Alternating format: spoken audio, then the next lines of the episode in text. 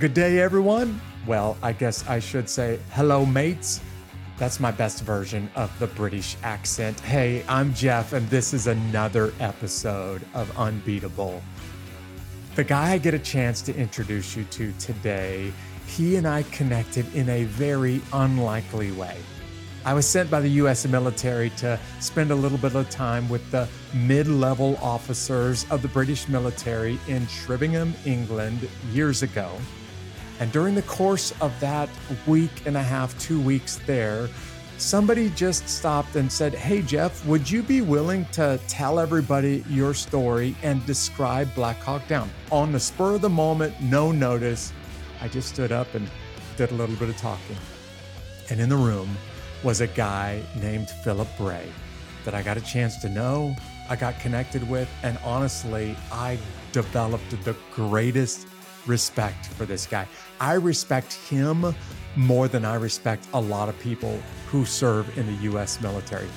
We connected so deeply that Philip and I decided to start working on a book together, a book called The Fight of Faith and we decided both of us to just give away 100% of the profits. So I want you to meet a guy that had a huge impact on me in a very short period of time. Here it is. I want to introduce you to Philip Bray on this episode of Unbeatable. These stories of triumph over adversity will help you handle your toughest days in life and become unbeatable. Philip, thank you so much for connecting with me for this episode of Unbeatable. Hey, Jeff, it's, it's a real joy to see you again, and I'm um, lovely to be here. So, thank you for having me. Yeah, it has been a while. I was just thinking before we started talking, it's been several months since you and I talked. Um, I think the last time that we connected, you were leading a group of university students, and I was zooming in during COVID to your university students. Is that right? That's right. It, it was rather exciting. We we learned during COVID that we could ask speakers from the United States to speak to us in the evening. Uh, and it was the middle of their day. And we got some very prominent speakers, yourself included, to come and speak to the unit about leadership and uh, personal resilience. And it was fantastic. So, yeah, that was right. That yeah. was back in Birmingham, United Kingdom, just a few months ago. Yeah. I was just about to say, for everyone who's listening to your lovely accent, it's going to be pretty apparent that you're coming to us from the UK. You were, uh, tell everybody what you were doing in Birmingham um, when we were connecting with your students. Oh no, thank you. So I was a, uh, I am a lieutenant colonel in the British Army. I joined the infantry uh, just around 20 years ago, and my last assignment, which I've, I've actually just finished, was two and a half years running a leadership development course for undergraduates who became reservists for a couple of years and joined with us. And alongside their university studies, we ran a program of military study. And our purpose is to make them more employable in the future, whether in the military or elsewhere in society. Yeah. So broadly similar to your reserve officer training corps structure, just right. with a few a few national differences. Yeah, and uh, I was just going to say, you, uh, I can't imagine the privilege those students have for with you leading them for a couple of years. I don't, I don't know how much uh, great advice I was able to give to them during that online session that we did from COVID, but I know that you're connected with some pretty amazing leaders.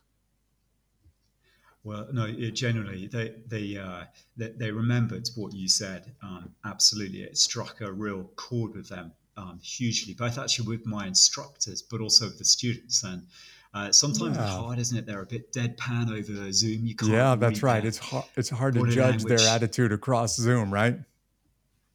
But we got some. We also managed to get General David Petraeus, and uh, wow. we had General Charles Krulak as well to speak to yeah. us. Um, and a few other adventurers came along. So we had a. I personally got a lot out of the last two years by yeah. hearing such fine find people like generally like you as well, Jeff, speaking with fantastic. Well, you brought in some pretty impressive names. If you had the former commandant of the Marine Corps and, of course, General David Petraeus, um, some pretty impressive warriors there. Um, it looks like you're in a classroom right now for people that are watching this episode on YouTube. So tell everybody what you're doing right now at this point in your military career. Uh, so I've, uh, having been working with university students, I've been sent back myself to be a student, and uh, I'm doing right. a one-year in-service uh, master's program, uh, basically on promotion to lieutenant colonel. You get sent away for a year and, and taught how to higher command and staff, they call it. So about a third of officers go onto this program for a year. So it's just begun, and I'm back to school days once again.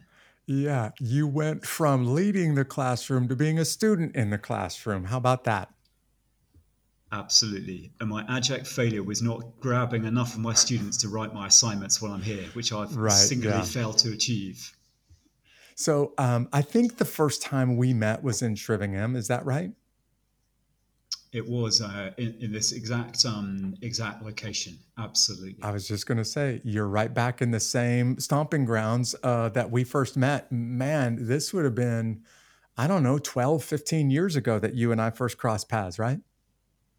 It would have been, and uh, it was um, um, it was great, wasn't it? That you were you weren't officially uh, to be one of the speakers, but they, mm-hmm. I think, some of our peer group knew of your uh, story, had heard you before, and asked you to. It was an ad hoc arranged session for the whole course. It really was, yeah. And it was great, and it was generally one of the best talks of the course. And we had some, we had some pretty prominent speakers, but it was the one that people remembered. So, so that was right. That was when we first were in touch. Well, I just want to say I've had the chance in my U.S. Army career to visit uh, military forces around the world, and I have never been in a group of warriors that I respect more outside of the United States than that short time that I had in Shrivenham. And and uh, when somebody just asked me, kind of at the last moment, "Hey Jeff, would you stand up and speak to the whole group at the end of the day?" Um, I was man, what an honor just to be in that in that room, little alone to be asked to talk to that group. Um, and I still remember, honestly, one or two questions that were asked and one or two comments that people said. Um, but I just I, I'm glad to see that you're back and you're now moving on to the next stage of your brilliant career in the military. Hey, can we well, back up a little bit and talk about how you ended up in the military? Actually, let's talk about wrapping up school and taken a gap year way back in 1995. For some of my listeners, that phrase gap year doesn't make sense because it's not common in the United States. So, can you describe what a gap year is? And then, secondly, and probably most important, Philip, describe what happened to you on your gap year. Yeah, thank you. Uh, so, um, yes, a gap year. It, it, then a lot of people did it. So that was you finished school, so you did your last exams, maybe age seventeen or eighteen, and before going to university or college, a lot of people would take a year out where they'd go and do a voluntary program or travel. Uh, mm-hmm. The dream was to go and be a surf uh, bum on a beach somewhere around the world. That's what most people awesome. aspire to do. Um, yeah. I, so I took a year out to go, um, and I actually went to Malaysia to a country called uh, Borneo. Yeah. And was teaching English at a um, at a school in Borneo, and the right on the edge of the jungle in a very poor rural area, and teaching people who are trainee pastors actually from the Malaysian church to try and speak a little bit of English. So that was what I was doing there. But um, I, I think for me, most importantly, I'd been at school, and uh, uh, um, so when I was just about 13 years old, I was invited to a Christian meeting while I was there. Mm-hmm. And I, I'd ended up staying for the rest of the five years of my time at school. And I had um, really uh, become a Christian when I was there. But during the gap year, it was the first time I suppose I'd not been in an institutional environment yeah. where yeah. I had an opportunity to choose, make my own real choices and really became a, a true Christian when I was out in Malaysia. So yeah. it was um it was a pretty challenging time out there because it's so very different. But it was uh, the beginning, I might say, of my life. I would say in many respects. Well, I learned about gap. I wasn't even familiar with this phrase until spending time with you um, 15 years ago. And when I learned what this is, I thought, this is brilliant. I, ever since returning from Shrivenham, I started challenging uh, high school students in the United States. Instead of going straight into the university, why don't you take a gap year? And they all look at me like I they have no idea what that means. and I describe the same thing and say, just spend a year traveling and serving. And the serving is really important. The traveling is really important because you see the world, but you're also giving back instead of just expecting the world to give to you. And uh, I have been more and more amazed at the British citizens, the UK citizens that I have met that have gone all over the world and just done incredible things in that one gap year fact, I've just taken it to another level. I don't know if you're aware of this, uh, Philip, but I've started telling people, okay, let's say you missed it and you're late in your career and you're about ready to retire. Instead of spending the rest of your life playing golf and just sipping drinks on the front porch, why don't you take a gap year after you retire and spend a year serving overseas and volunteering somewhere? After you retire and people are looking at me like are you crazy jeff? I spent my whole life trying to get to this point where i can just go play golf and sip a drink on the porch. And i'm i'm trying to challenge them just because of i, I was so inspired by what i saw when i was with you um, and and the rest of the the folks that take these gap years and make a big impact. I am completely in agreement. I've I've completely sold on it, and just the idea of taking a, a a late teenager and saying, go away for nine months. Um, with maybe yeah. just twenty dollars a month or something, and make that work. find a job, have an yeah, adventure, yeah. get home without dying. I mean, but but more right. importantly, go out there and and actually learn to serve. That everything's not about you, but go and right. contribute in some way. And it, there's no doubt someone older could do it much better than someone sure. of that age. But but actually, the people who receive you recognize your youth and make it yeah. make it really valuable. Well, part of the beauty of this gap year is that many students that go straight from high school into university and they're not ready for the university, they spend a year or two, and let's just be honest, that they really struggle. Some of them don't apply themselves, some of them party too hard and they start to fail. And then they come back, they take a short break, they come back to school, and now they're really ready to do a great job at the university. And I thought to myself, you're actually proving the whole reason why a gap year is important just because of the way that you transitioned the poor transition into the university. Definitely, I, I mean, it's, it's a, also, I mean, it's so expensive, isn't it, to go to to go to college yeah. and university, and and it, you want to make sure you're ready for it. So yeah. having that bit of a break is a lot of exams through school, aren't there? I mean, going through all your years of exams. Yeah having a bit of a break before you go there. But I think if you do something really constructive as well, uh, you arrive at university just better prepared to study and do better. So, uh, so I, I made some huge mistakes in my gap year, but I think that's part of it. You you learn things. Yeah, sure. About you, you really grow up so much. Yeah, well, I hope every parent that's listening right now that has a child that's maybe in their teenage years is starting to think, wait a second, maybe I should start talking to my son or daughter about a gap year because I am yeah. a wholehearted fan. I'm a total believer in the gap year. So one of the fun things that happened to me, I'll be very brief, but it's because it's a sidetrack. But I there was a couple of other English girls who are out on in the same part of the country as us, and I we said uh, we didn't see them very often, didn't go in very, didn't know them very well, but said farewell to them in sort of deepest jungles of, of Malaysia. Yeah.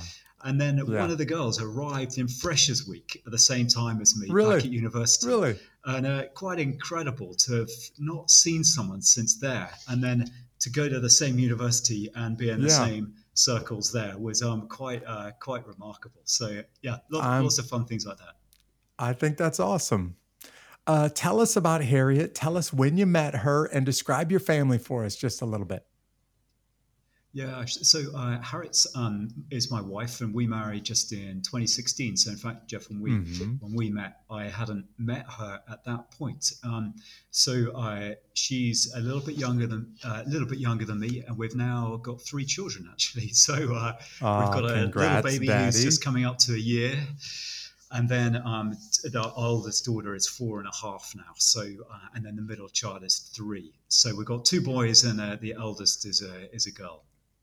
Your house must be so much fun during the holidays and special events, but it also must be exhausting. Uh, I think that sums it up. I can't really add much more to that. Less when I came home today and put on my berets, come back to work my youngest son was marching around the house doing marching soldiers, and he said that, "Daddy, nice. you look like a policeman now." and I, I'm not quite sure what he meant. I think, but that was fun. he said you look like a policeman. I love it. Yeah. Yeah. Uh, just yeah. so that people get a chance to know you a little bit better, I've got that standard question that I'm asking people during season two of Unbeatable. Um, total hypothetical question, but Philip, let's say you have a free day. You can go anywhere in the world you want to go. You can take anybody in the world you want with you.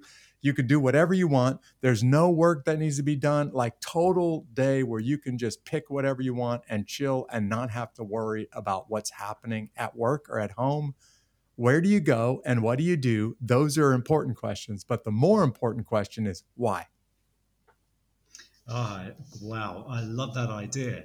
Uh, so I would pick um, a man called um, Martyn Lloyd Jones. And for those of you who don't know the UK very well, of or course. Do, yeah. would recognize a Welshman by the Lloyd Jones. Mm-hmm. But he was a great, he was a doctor.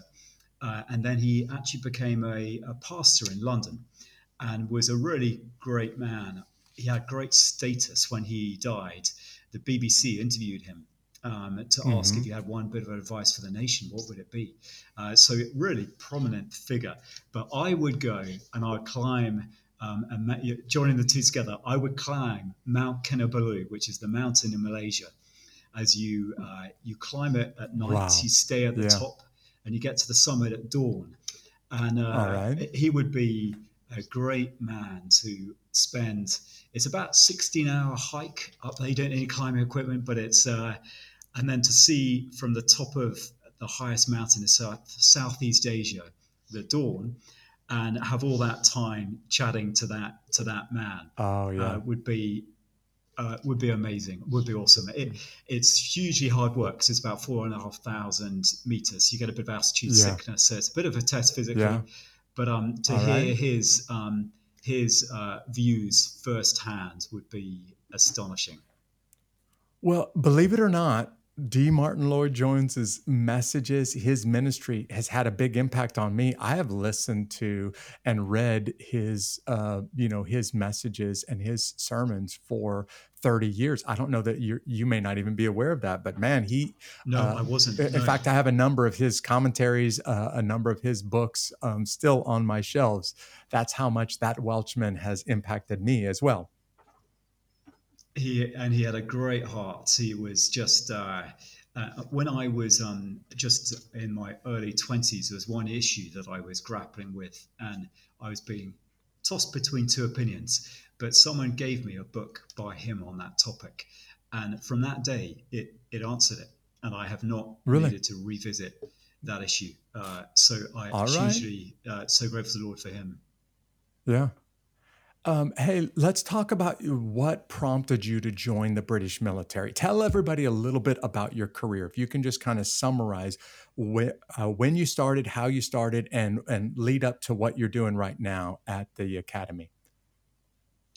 Yeah, I so um, I, I didn't intend to join the military before I went to college, but I but I knew it was the right thing that I should do. So I had no prior experience or really family connection to it. But I joined in 2000 and joined an infantry unit. And at the time, the British Army was mainly occupied with a little bit in Bosnia in the Balkans, and then yeah. Northern Ireland tended to be. Right. So I spent yeah. my platoon command in Northern Ireland and uh, then and then the twin towers happened just when I was uh-huh. finishing my training. Uh, and you know that sense where you see something happening, you realize I don't know how, but that's going to affect yeah. me. So the next 20 years or 10 to 20 years were then spent in the Middle East in various countries in uh, supporting the various um, fights there. So I so that's been broadly speaking what I've been up to, um, with a little bit of time in Africa as a company commander. Yeah. Well. Did uh, to, for the listeners that don't understand the British military, did you get a chance to choose the infantry, or was it selected for you? It's a bit of both. So uh-huh. you can. it's almost like a matchmaking system. So you find something that you All think right. that you would like to do, and if they like you, they'll offer you a place. So uh, people tend to choose a specialism, but their trainers tend to tell them you're suited to it or not. And if they say to yeah. you, "Don't apply," then you you you won't. So uh, I just went for the infantry as I'm interested in people as opposed to equipment, and that was the area that I that I wanted to go into. You just answered my next question. Why the infantry instead of another line of work in the British military?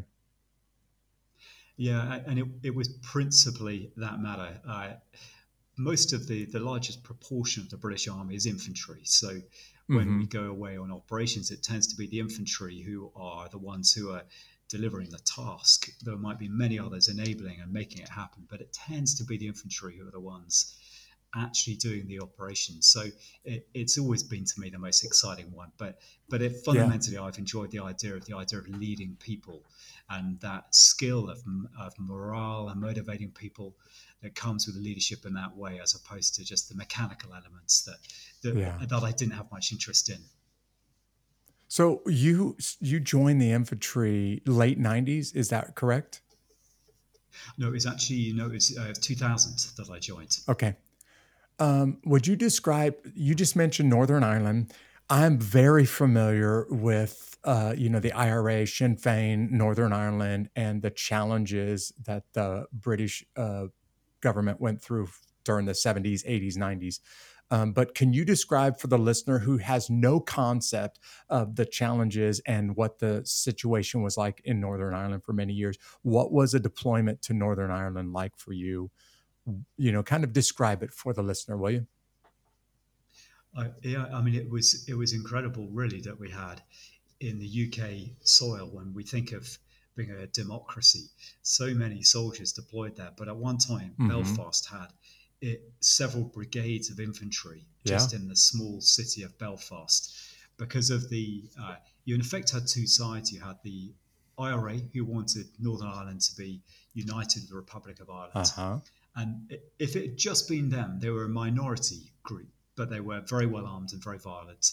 And then you also then had the loyalist paramilitaries who were mm-hmm. equally illegal, using uh, various violent, violent and terrorist actions to attack the other side, and then also targets on the security forces. So classic terrorism to try and undermine yeah. democracy to achieve what they want to, um, whatever their political objective was. At the same time, caught up with drug money, violence, gangs, uh, all of that yeah.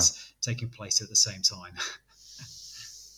well, so I, I, just wanted people to hear the UK, the British military was in the uh, counterterrorism, was in the, the war on terrorism, not not Islamic fundamentalist terrorism, but you guys are fighting terrorism way back in the 60s, 70s, 80s, and really for a period of time, the the world front, the forefront of the fight of terrorism was in Northern Ireland for a few decades. I, and the real people at the front were the police service of Northern Ireland, who yeah, were yeah. they were then the Royal Ulster Constabulary, who were an exquisite bunch of mm-hmm. police, um, very capable local policemen but the, the army went in and we tended to be there for between a year and six months, depending on our role. Sometimes, in fact, sometimes two years, and would patrol yeah. alongside in support of them. Uh, it was, um, uh, as a young platoon commander, there were bits that were a lot of fun. The uh, public orders, we'd call it, so the riot policing, where there would be riots in Belfast and you'd go along with your shield and batons to support the police. Yeah. And it was very much like being a Roman soldier. Uh, you, you, couldn't use your weapons, so you were just using physical force and yeah, uh, right amongst those settings. And then other times patrolling through rural areas to try and inter- intercept um, bombings yeah. or whatever else it might have been. Um, so uh, I was at the latter end of it when things had calmed down and there were only some right. very hardcore elements left. But the mainstream had declared a ceasefire at that time. Um, so uh, thankfully, it was less violent than it had been yeah. some some years before. But a fascinating place to start my time, and I was there as a particular one. absolutely. So that was yeah. great fun. Philip, you've spent more than two decades in the British military. Um, this may be a difficult question for you, but tell us about one of the really good days. Tell us about one of your best days in the military and what made that day so great. Yes. Well, there, there have been so many. I think uh, the highlights for me have been away being away on operations. So whether that be all right in Afghanistan or Iraq, but uh, I, I would say some of the best days are where you can see that made a, a real difference to the local lives, where you've conducted an operation that has been successful and uh, we had a number of those. I would say in Iraq where we inter- interjected. Uh, we we launched a search operation on one place. Mm-hmm. We found a lot of lists of of in effect huge amount of intelligence, but names of people who were being targeted who were part of a sort of Shia death squad's target list that yeah. we were able to inter interject through just pure in old money you might have said police work of good intelligence right. and yeah. then actually having the the initiative and courage just to go ahead and, and go and conduct an operation to deal with that.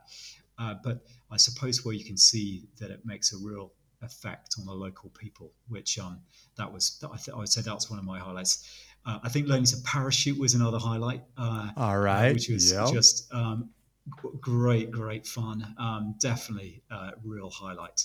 Uh, so uh, lot, so many, um, and I've loved the friendships um, that yeah. it's all based on the humour, the friendships that have been a real thrill um, over the years. Yeah, I just want to point out to the listeners when I asked Philip about his best days, it was fascinating that instead of talking about a day where he gained a lot personally, he just described for you a day where he gave himself to a foreigner and made life better for somebody else. And I think this is classic uh, what a warrior does, right? They give of themselves, himself or herself, to other people so that they can have a better future. And uh, uh, some of us have the privilege of knowing I really made a difference in another person's life by what we did today in the military. That was that was beautiful, Philip. Well, I've I've believed it. I've always believed it to be true that the you know our armies, our defence forces are absolutely. If you didn't have the US and Britain, then who who would be interested in intervening for the sake of nations in the way that we do? Um, so no, so yeah. it's a it's a real privilege, but it's it's completely there in service, isn't it? That we're there to serve as opposed to what we get out from it.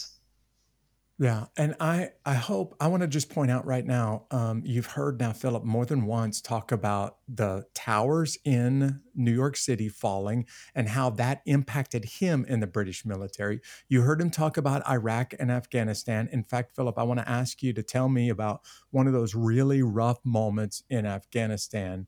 Um, in just a second, but I I feel the need to point out, and I I remember speaking to that entire group in Shrivenham, and I said, listen, the US has allies all over the world. We have people that will come alongside of us. And thank God for the allies that are coming alongside of us. But then we have a relationship that is very special. And it's the British military and the US military. And it doesn't feel like allies, it really feels like brothers and sisters working together. And just as a an American citizen, I want to tell you, Philip, thank you for the way that you have personally stood next to the U.S. on battlefields in Iraq and Afghanistan and fought alongside the U.S. military to help make the world, not my country, not your country alone, but the whole world free from terrorism. It's been a, it's been an honor and it's thrilling, isn't it? The and I've generally experienced that closeness between the UK and the yeah. US forces. The, these many missions that we've done, it's been it's been great. Yeah, there's a bond there that is special between those two countries, these two countries' military. Um, I, I, I think I, I want you to explain to the audience. You're in the UK when the attacks on September 11, 2001 happened, and you now are going to become part of this global response to international terrorism. So, when did you start going overseas, Iraq and Afghanistan? Tell us a little bit about those. But at some point, I'd like for you to just describe one of the hardest days that you spent in Afghanistan. So, can you just tell us a little bit about those deployments that you went through in Afghanistan and Iraq? Yes, so I, I was in um, Iraq uh, first and uh, spent um, uh, that was uh, spent seven. I was only seven months there in the end, but that was down in the south in the second city of Basra. Yeah, uh, just mm-hmm. outside. Well, sorry, just outside Basra city, and that area there down to Kuwait border, down to the Saudi Arabia border. Uh, in in 2003, so ended up going out around then to that that. Um, and then Afghanistan was just was a little bit later, Um, and uh, I went out there as a senior captain, whereas I was out in right. in Iraq as a more junior captain. And uh, the, uh, when I was company commanding, I was about to go out to Afghanistan again to command a company there. But uh, that was just when we started to reduce the number of British soldiers there. So Yeah. I ended up getting rerouted to another place instead. But uh, so very much the first, um, and I, as a commander as I was then, you, you bounce in and out from your battalion, and it just depends um, where they're going as to where you go.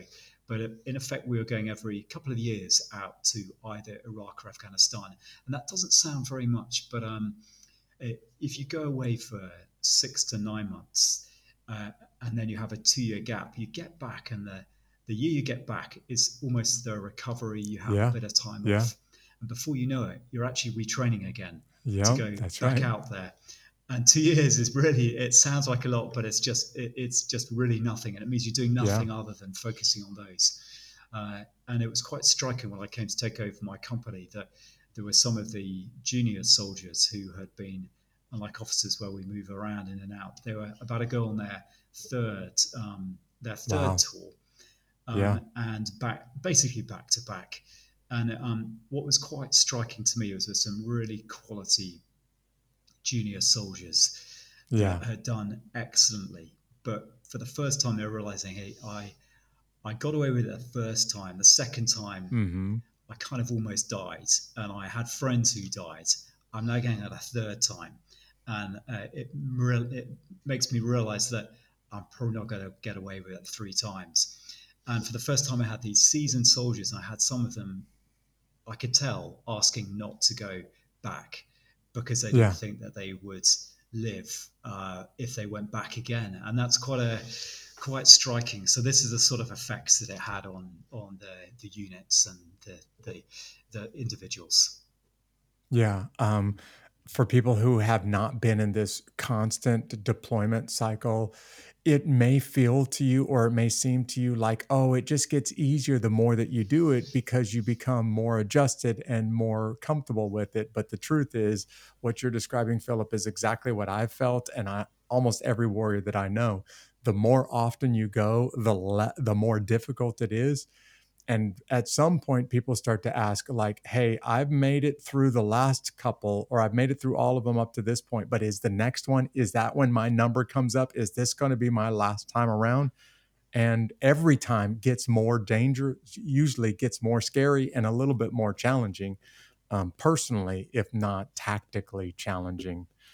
Um, you went through some hard points or some hard times in afghanistan. Can you describe one or two of those for us Yeah, I one was um was actually just touching what we just said there before we went, where we had one soldier who we got known as the nose because he could Yeah. he was the always the lead person on a patrol and he uh, right. received a, a bravery commendation for his work. yeah He found so many of the improvised explosive devices uh-huh.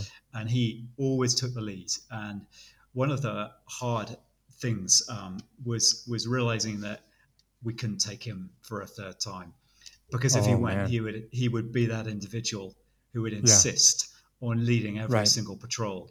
So so it was a hard but necessary thing to say you're not going. Um, we didn't ask him. We assigned him to go to Right. to do a recruiting and training job and got him out of there because he, he just he would either make a mistake or if he died then there's- it would just be not not worth it. So Devastating, that's um, some of the difficult things you've got to decide on isn't it? But uh, while i was um, out in afghanistan we were we our job was to have small teams embedded with the afghan army in helmand province. And Mhm. uh, um, we were launching a, quite a lar- launching quite a large operation. And uh, it was led by the Afghan army, and we were embedded with them to integrate them with the British and then the multinational division. by the way uh, But- sorry to interrupt what time frame was this that you're describing so this would have been back in 2010, so it's a little while ago now. okay yeah because back in 2010 that southern province in afghanistan the helmand province this was where the big fight was and and most of the heavy combat was down in the southern part of Afghanistan in the Helmand province, where you and the rest of your your your forces are. So um, I'm just getting a mental picture of what this would have been like. Um, keep going.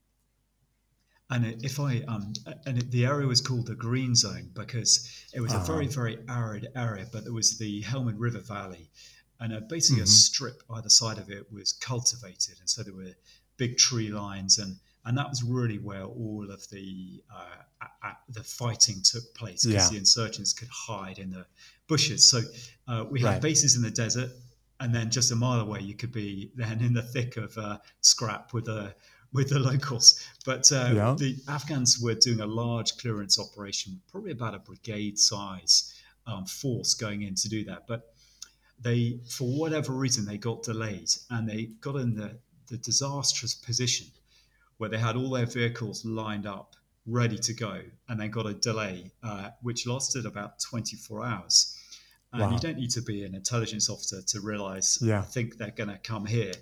And basically yeah. gave them 24 hours to prepare all right. of their defenses and lay lots of bombs. Um, but uh, um, and this was, you know, uh, for me as a Christian, I wasn't so worried about myself, um, but it was actually the all the people who I was with. Um, and in fact, we started getting intelligence reports, and the exact phrases translated from Arabic um, or, or uh, Pashtun, sorry, into English were that they've laid a sea of IEDs. That there are so many that a uh, sea of IEDs which yeah. ought to sh- strike terror in anybody who knows what that language sounds like. Yeah.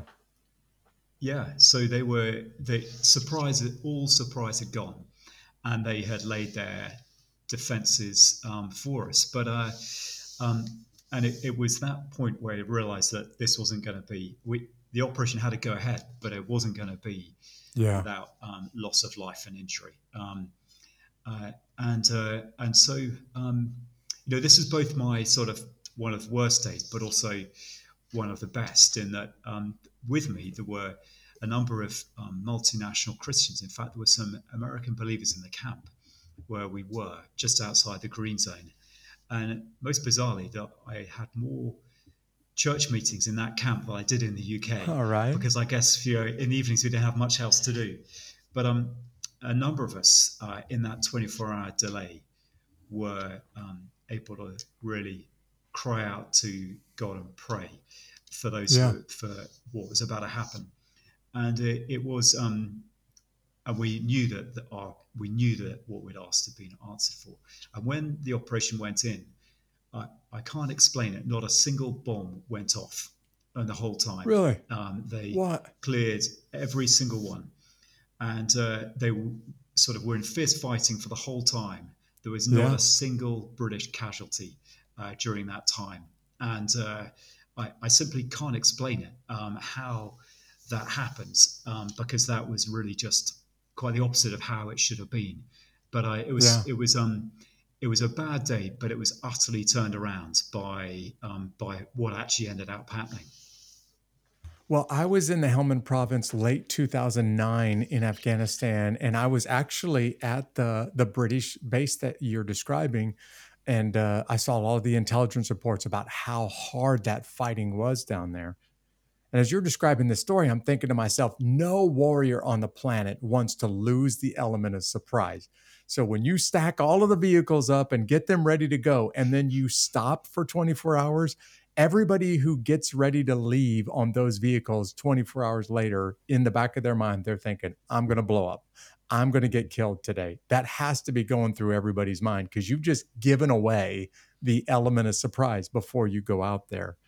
So, Philip, I'm just wondering, like, when you're getting ready to roll out of the the base and getting ready to roll through that valley with those Afghan military, what's going through your mind, and really what I'm trying to figure out is how did you do it without, you know, letting fear take over and letting fear control you during that fight?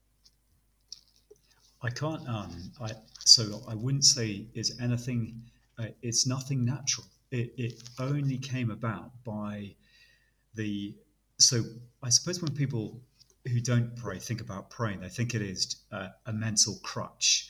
That it's just yeah. something that gives you right. makes you feel better Like I might use stress balls, you pray.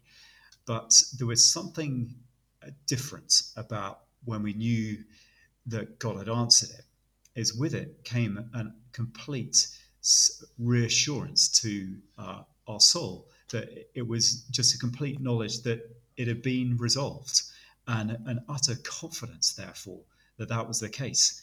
And that is nothing internal, and I would be presumptuous to say it eh, if I was just making it up. But that was generally the, why it was, therefore, that there was no sense of um, fear about what would happen. Um, you know, regardless of whether there's injury or not, but knowing that actually God has answered, He's got it, um, and He will resolve it. So that it was something beyond beyond us. So, to be clear, you're getting ready to go out. You have this 24 hour delay, which gives you and a few others that share your faith the opportunity to go and to really pray. And like you, I know plenty of people who call prayer a crutch. I'm using air quotes here for those of you who are listening and they think it's just your way of handling stress. But like you, Philip, I'm a guy who believes in the person that I'm praying to, believes that he really hears me, and more importantly, believes that he has the power to do something about it but it sounds like you just said, and I think I understand where you're coming from, but I want to make sure the whole audience hears you clearly. Sounds like you said before you actually rolled out of that base, you felt like you got an answer from God. And from that point forward, you didn't really have to worry about the battle. Is that right? That's right. Yes. And that it's unexplainable, uh, but that was entirely it. There was a, a, a um, and it's I would say it's not always like that, but it was yeah. so distinct. Uh, and combined with the knowledge of the intelligence reports, that I can explain it by no other no other way. And a friend of mine who was in a different um, area of that same operation, it was um, he he sent me back a picture. He had the time of his life because he he was basically in a gun battle for a few days, and he he just loved it without anyone actually getting hurt on our side. I think it, uh, the other it wasn't yeah. the case the other way around. He sent me a picture of him in a sling in the sorry in a sling, forgive me, in a hammock in a pause yeah. of battle, sure. uh, hung from his vehicle to a tree. You know, as peaceful as could be. And I, and All right. I, I, and I thought in my heart, I know what really happened where you yeah. were in the way that you don't. The reason why it was like that for you, why you were able to relax in a hammock, was because there's a God who is interested in every human being. yeah. Cares for all and will hear prayer. So, so that was very thrilling. I love the language you just used. He's in a multi day gun battle and he's having the time of his life because he's got this sense of peace. And I know people are sitting there saying, I don't understand this. So, Philip, thank you for just saying it's almost impossible to explain because they're thinking to themselves, Philip, you've got to help me understand how you can hear an answer from God because I've prayed before and I've never, air quotes, heard an answer from God. And like you, I don't know that I have words to describe what that was like, but I've I've I've had moments exactly like that as well. Yeah, yeah, and uh, it's not that you're necessarily hearing, is it? A sort of a voice. Yeah, it's not an audible voice from heaven, right? but in your soul, you know that something. I suppose one way to put it is you've had a burden, and uh, you've come to God with a burden that is weighing on your your worry and weighing on your heart, and then as you're praying, suddenly it's gone, and you have no more sense but a levity, as if that burden you you know you, logically you can explain it, but that burden is gone, and and it's a that sense of knowledge in your heart that God has taken it and will answer it in whatever way. I want people to hear this language that Philip is using right now because just a moment ago, Philip, I wrote down your statement. You said this was perhaps one of the worst days, but also one of the best days of your life. And I'm certain people are driving around listening to this episode right now, and they're struggling with some of the biggest challenges of their life. And there's a big burden on their heart, and they don't know how it's going to turn out. And I just want to say, not just knowing that the one that you pray to has the power to make this thing turn out well, but knowing that he hears you, knowing that he cares, knowing that he is going to act and act in a perfect way and always do good in every circumstance, that alone makes the burden bearable. That alone makes you unbeatable, really, is knowing I've got somebody in my corner that's bigger than any circumstance life can throw at me. And that what that's what can take one of the worst days of your life and turn it around and make it one of the best days of your life. And maybe without the bad days my perspective is you don't have these these accounts and these times where you've seen god intervene and that if yeah. uh, and that's why maybe it's contradicting me saying it's been both my worst and then my best day. Because without these times of problem and trial there wouldn't be maybe the same opportunity for to see God move. And so I, I'm grateful, therefore, for these hard places and things that God has taken me to, because without them, I would be poorer. Yeah. I answer people the exact same way. In fact, I use almost your exact same language, Philip. I'm not sure if we've ever talked about this. And I tell people that big gun battle in Somalia that became known as Black Hawk Down, by far one of the worst days of my life. But it's also at the same time one of the best days of my life because I saw God do things around me that I cannot deny. And it's stuck with me for the rest of my life. So I wouldn't want to go through it again. I wouldn't wish it on my worst enemy, but I wouldn't trade it for the world. One of the worst days of my life, also, like you, was one of the best days of my life. Uh, absolutely. And I've, I've also learned it's not only also the spectacular difficulty that is so thrilling to me. It's it's definitely more interesting for other people, but for yeah. me, any time where I've had something that has been just bigger than me, where a problem that I've had that I know that I, I've messed up, even for example, in work, and I'm just doing something badly. If I've got a staff office job and I just yeah. don't know what the answer is, um, it, it, it is the same God in that circumstance who can make a solution and provide a way for me. And I've found those, they're not as exciting, but they're just as much right. uh, valuable to me, I find. Yeah. Philip, now you're talking to every single listener right now, and you're talking to them right where they're at because all of us face things that are bigger than us, and we face those things all the time. Some of them are really catastrophic, life changing events, some of them turn out to be very minor, but all of us face things that are out of our control and bigger than us. And cause us a little bit of worry and you're giving everybody the advice on how to be unbeatable in the very biggest things of life and also in the everyday things are out of my hands. I don't know how it's going to turn out moments of life as well. Yeah. Yeah. And I, I, and I think the Bible describes this as being the secret of contentment, isn't it? That yeah. Yeah. What what makes contentment? Is it is it that I've got enough money to afford a big new car or a house? And actually, right. what I I think that's where the world gets it. I think that's where society gets it so wrong. But actually, it's right. generally speaking to be content where we are and not fearful yeah. about the circumstances we're in.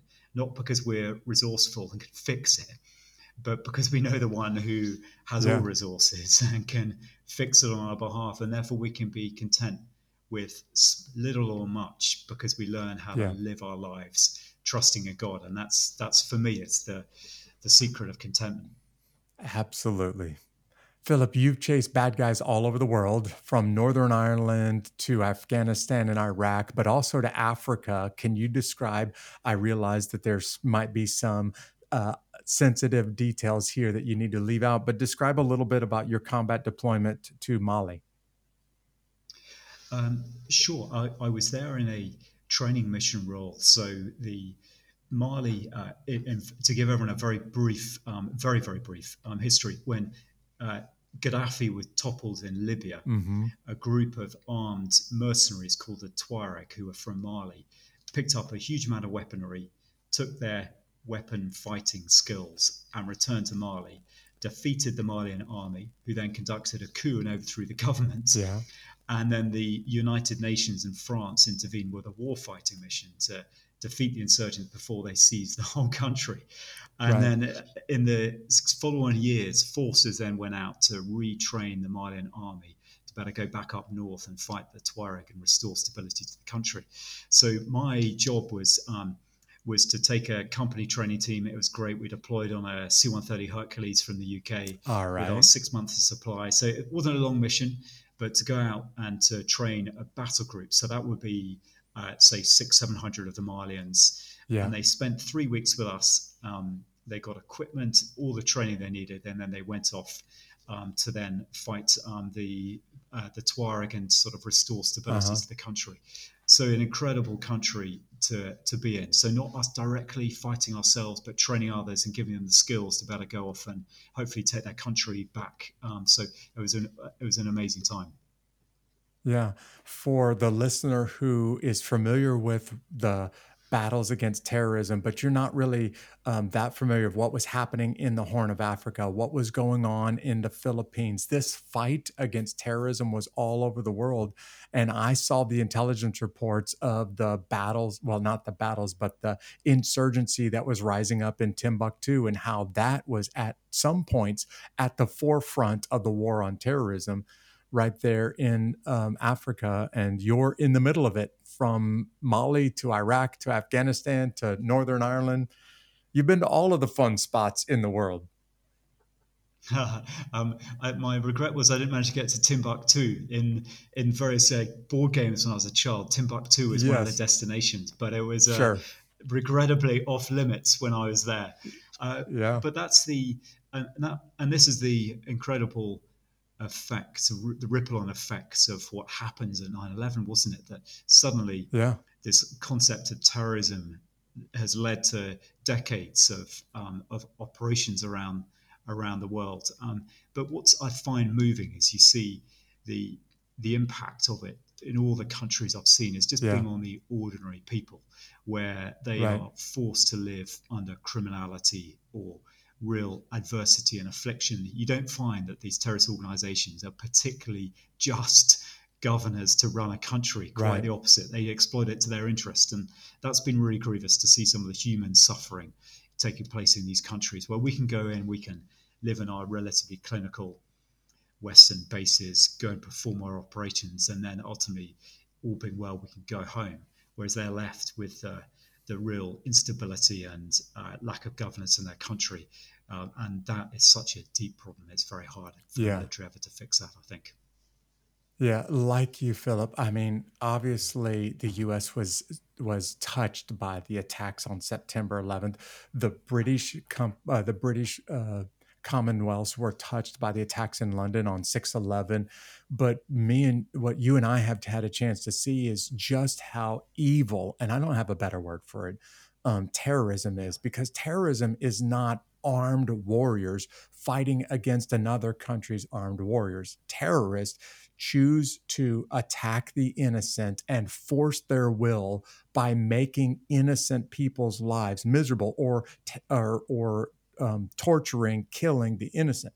I mean, literally, the word terrorist means terrorizing people that have no ability to withstand or no ability to fight back. And like you, some of the, well, I was just going to say some of the those most uh, terrible moments of my life is seeing what terrorism does to innocent people.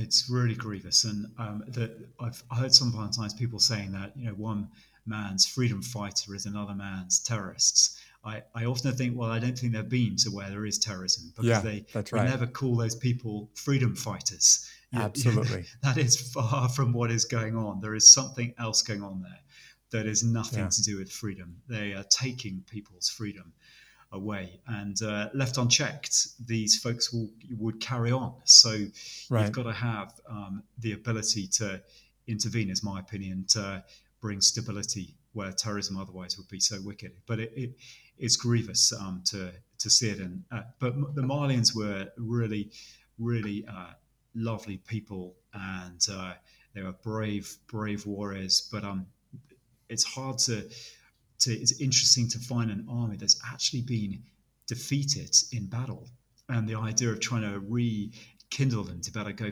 go ahead and go back into the fight and win is a really tricky task that that we had. Yeah, yeah. So, um, you listen. You have been uh, locking arms with the US military and you've been fighting alongside of us for 20 years. And I, want to say it to you one more time, Philip, before we wrap this interview up. Man, thank you.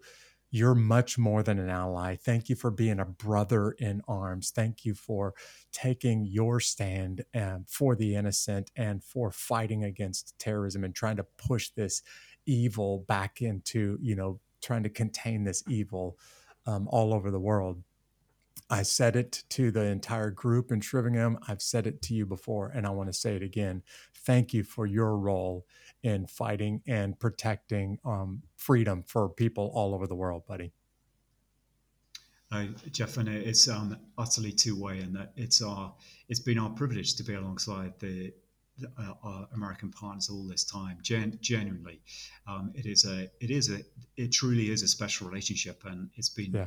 it's been thrilling and fantastic. Uh, and we've been we don't kid ourselves either. We're a small part of that of that force, um, relatively. So it's been, but it's been tremendous joy. But uh, uh, my greatest joy has been meeting Christians in, uh, as well who have been serving. So that has been to me a real joy, Jeff. So thank you. Yeah, well, Philip, you and I met, um, just kind of connected with each other out of nowhere and developed a really strong relationship years ago, a relationship that continues to this day.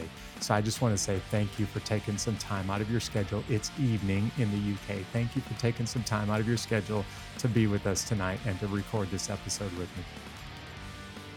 It's my great pleasure. I trust it's been a use. Philip shares the exact same experience that I shared. There was a moment where one of the worst days of my life also became one of the best days of my life. This guy really is unbeatable.